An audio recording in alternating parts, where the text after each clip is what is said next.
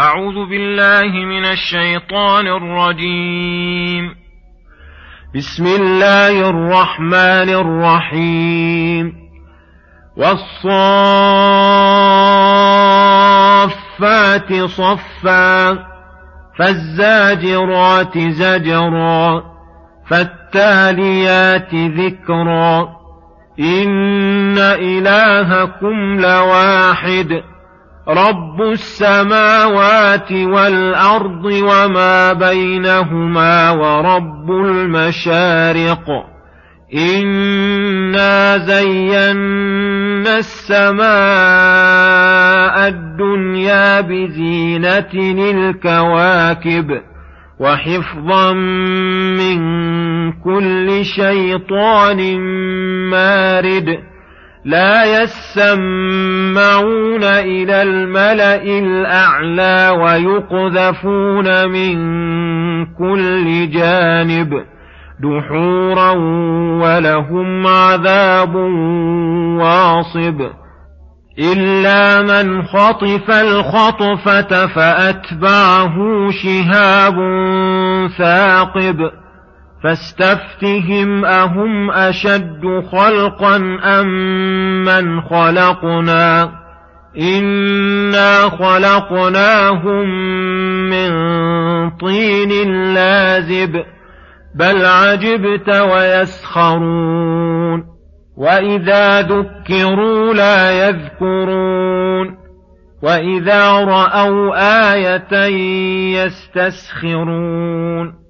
وقالوا إن هذا إلا سحر مبين أإذا متنا وكنا ترابا وعظاما أإنا لمبعوثون أو آباؤنا الأولون قل نعم وأنتم داخرون فإنما هي زجرة واحدة فإذا هم ينظرون وقالوا يا ويلنا هذا يوم الدين هذا يوم الفصل الذي كنتم به تكذبون.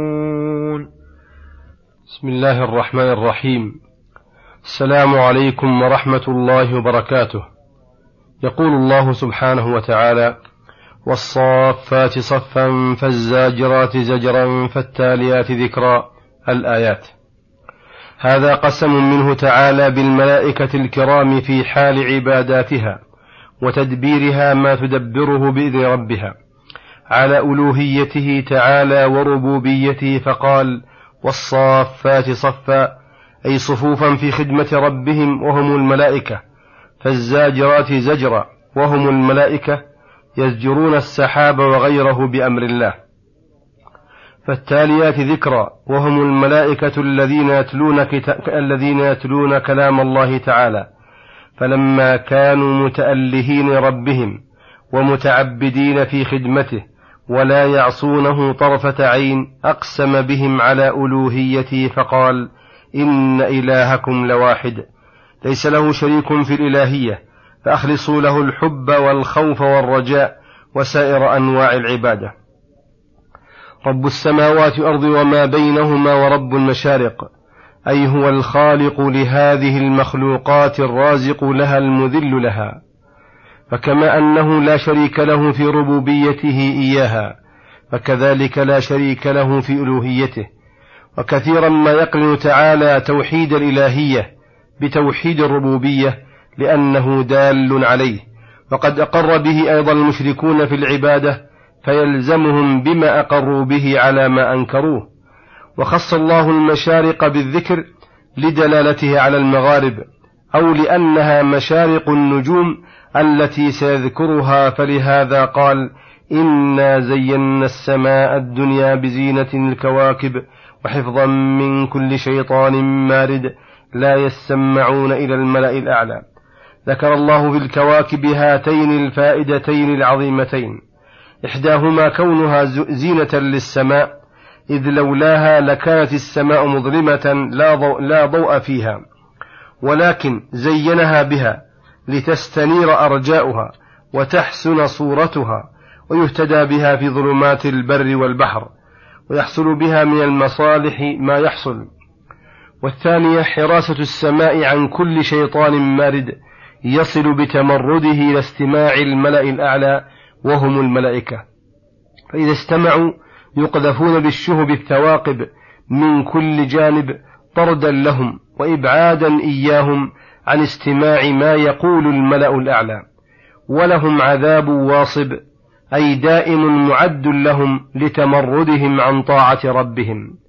ولولا أنه تعالى استثنى لكان ذلك دليلا على أنهم لا يستمعون شيئا أصلا ولكن قال إلا من خطف الخطفة أي إلا من تلقف من الشياطين المردة الكلمة الواحدة على وجه الخفية والسرقة فأتبعه شهاب ثاقب تارة يدركه قبل أن يوصلها إلى أوليائه فينقطع خبر السماء وتارة يخبر بها قبل أن يدركه الشهاب فيكذبون معها مئة كذبة يروجونها بسبب الكلمة التي سمعت من السماء. ولما بين هذه المخلوقات العظيمة قال فاستفتهم أي اسأل منكري خلقهم بعد موتهم أهم أشد خلقا أي إيجادهم بعد موتهم أشد خلقا وأشق؟ أم من خلقنا من هذه المخلوقات فلا بد أن يقروا أن خلق السماوات والأرض أكبر من خلق الناس فيلزمهم إذا الإقرار بالبعث بل لو رجعوا إلى أنفسهم وفكروا فيها لعلموا أن ابتداء خلقهم من طين لازب أصعب عند الفكر من إنشائهم بعد موتهم ولهذا قال إنا خلقناهم من طين لازب أي قوي شديد كقوله تعالى ولقد خلقنا الإنسان من صلصال من حمأ مسنون. ثم يقول سبحانه بل عجبت ويسخرون. بل عجبت أيها الرسول أو أيها الإنسان من تكذيب من كذب بالبعث بعد أن أريتهم بعد, أن أريتهم من الآيات العظيمة والأدلة المستقيمة وهو حقيقة محل عجب واستغراب. لأنه مما لا يقبل الإنكار وأعجب من إنكارهم وأبلغ منه أنهم يسخرون ممن جاء بالخبر بعد ممن جاء بالخبر عن البعث فلم يكفهم مجرد الإنكار حتى زادوا السخرية بالقول الحق. ومن العجب أيضا أنهم إذا ذكروا ما يعرفون في فطرهم وعقولهم وفطنوا له ولفت نظرهم إليه لا يذكرون ذلك. فإن كان جهلا فهو من أدل الدلائل على شدة بلادتهم العظيمة حيث ذكروا ما هو مستقر في الفطرة معلوم بالعقل لا يقبل الإشكال وإن كان تجاهلا وعنادا فهو أعجب وأغرب.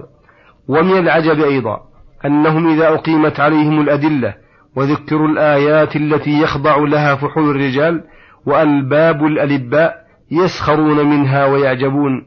ومن العجب أيضا قولهم للحق لما جاءهم إن هذا إلا سحر مبين.